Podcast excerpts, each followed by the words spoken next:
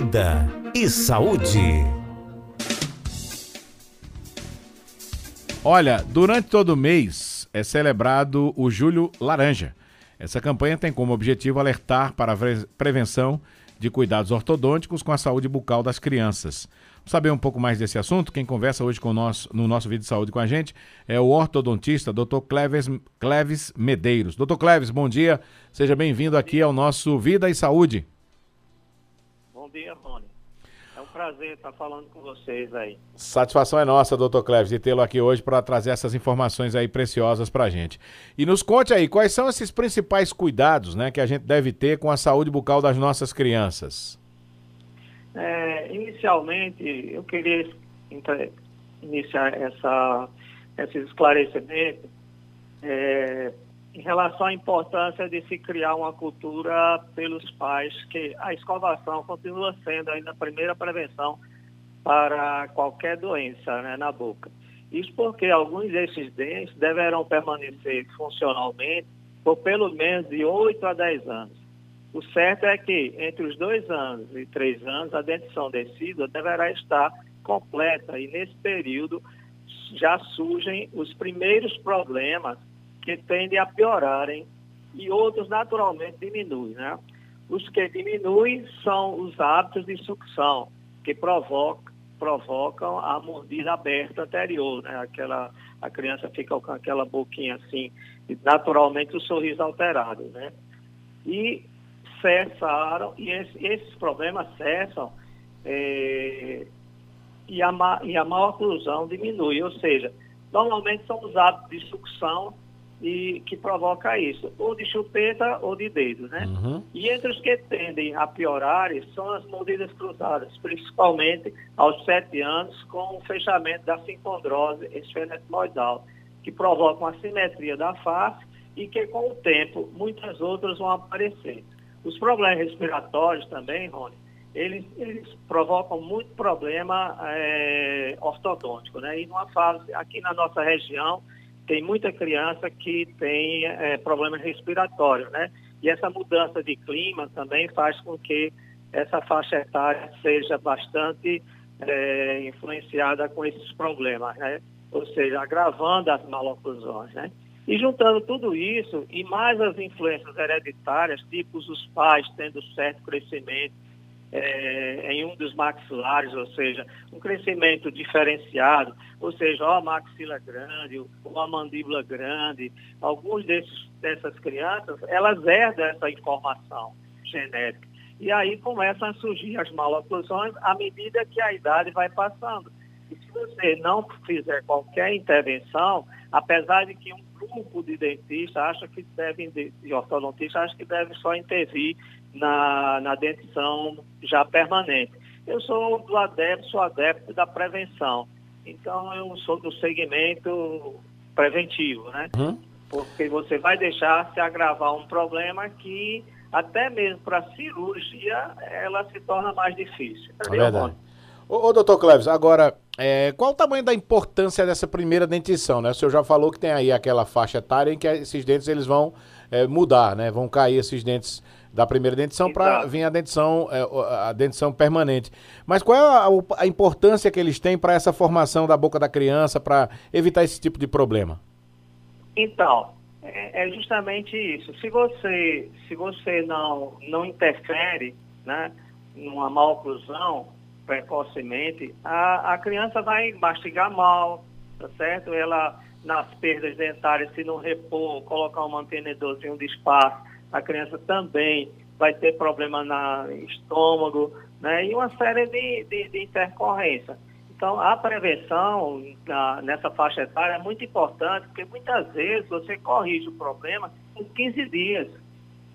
E que se você deixar é, para dentição é, permanente, você vai que, passar, às vezes, ter que fazer uma disjunção, uma fratura da maxila, né, controlada, para poder haver o quê? É, um espaço maior para os dentes. Então, a importância dessa dentição, ela está normal, é muito importante, entendeu? Uhum. Agora... três anos de idade, uhum. é muito importante. Agora, por exemplo, é, quanto mais se prolongar esse dente, nessa primeira dentição, é, isso é mais importante para a dentição permanente? Sim, existem os tempos, né, que você vai trocando, né? Vai trocando aos poucos. Por exemplo, a gente inicia na dentição com seis anos de idade, né? E há uma diferença de até um ano. Às vezes a criança chega com sete anos e ainda não trocou o dente. Então, se, você, se a criança não trocou, não trocou os dentes descidos pelos permanentes, né? Principalmente os anteriores, aí já é, já é um caso a, a você pensar que está havendo algum problema. Então, uhum. hoje nós temos os diagnósticos através de radiografias panorâmicas, você tira uma radiografia panorâmica e vai acompanhando o desenvolvimento da oclusão daquela criança. Então, quando você, e às vezes as crianças erupcionam os dentes muito precoce, ou seja, troca, às vezes troca com 5 anos. Então, a gente esperar, ok, é normal um ano antes e um ano depois, ou seja, aos 6 anos teria que estar os quatro incisivos superiores, quatro incisivos inferiores, na, já permanentes, né, aos 6 anos. Uhum. Mas pode ser um ano antes ou um ano depois. Certo. Agora o senhor falou aí mordida cruzada e mordida, mordida aberta. Qual a diferença que existe é, entre as duas? É porque uma, você clinicamente, você não troca os dentes incisivos, né? Os dentes da frente. E as mordidas cruzadas, geralmente, uma boa parte dela é funcional. Então ela toca o que? Ela coloca, a, a criança começa a morder, então quando ela morde, ela desvia o queixinho para um lado, entendeu? Uhum. Aí desvia a oclusão para um lado e começa a existir as assimetrias de face. E funcionalmente elas não estão corretas. Uhum. Isso sem contar alguns pacientes que também têm um problema na anterior. Em vez de ser mordida fechada, tem uma mordida cruzada anterior também acontece muito na nossa região aqui. Uhum. Muitas, muitas mães não fazem isso, mas é importante fazer aquela, aquele trabalho, não de escovação, né? Porque a criança muito pequena, depois de mamada, da mamada ou da mamadeira, ainda não faz a, a escovação, mas eh, tem que ser feita uma limpeza nessa boca, né, doutor Cleves? É, na, na, verdade, isso é na primeira dentição ainda, né? Quando está erupcionando, então na fase de, mama, de, de, mama, de mamadeira, né? Até ela provocar o desmame, entendeu? Isso realmente, três anos de idade a criança já consegue é, escovar os dentes, uhum. dois anos já consegue, vai se adaptando é, como escovar ou como limpar. Né? E hoje tem programas sociais voltados a isso da primeira atenção básica, que eu acho que, se eu não me engano, distribuem até escova e distribui também pasta. Pelo uhum. menos distribuiu algum tempo atrás. Não sei se houve uma, uma alteração, né? porque às vezes muda muito esses projetos de, de saúde pública, né? Uhum. E na verdade você tem, tem esses projetos de saúde pública. Eu, pelo menos, tratei muitas crianças lá na faculdade, durante o período que eu era professor, uhum. tratei muitas crianças desse tipo de mal oclusão. E são procedimentos fáceis, entendeu? Não são procedimentos muito é, invasivo, né? Uhum. Mas às vezes os pais querem que coloque algum tipo de aparelho, e às vezes até uma resinazinha já protege bastante aquilo. Aliás, já intercepta bastante, já previne uhum. bastante. É, o senhor falou que gosta muito de prevenção. Uhum. O senhor falou muito que gosta de prevenção, né? Então, a partir Sim. de que idade é importante que a criança inicie esse acompanhamento também com o ortodontista? Três anos. Três anos já. Ainda, Três mesmo que ainda está com a dentição, a primeira dentição, né? Não, com a primeira dentição completinha. Saber certo. se ela está completa e se ela está inteira, né? Porque certo. isso aí é fundamental. E, inclusive, por exemplo, as mordidas cruzadas, como eu disse a vocês, ela deixa muitas sequelas, hum, entendeu? Sim. Deixa muitas sequelas. Uhum. E ela pode ser facilmente é, é, ser corrigida apenas com a resina pode ser colocada, entendeu? Uhum. Existem alguns aparelhos mais sofisticados, mas, é, mas depende muito da criança, tá? E às vezes é um pouquinho mais invasivo.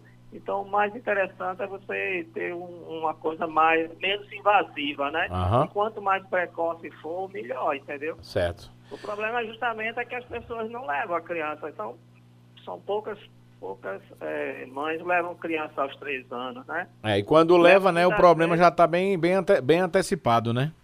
É, então, aí já está avançado, né? uhum. né? E você já, já tem que fazer algumas intervenções, a criança já às vezes rejeita um pouco, é preciso ter muita calma, né? Uhum.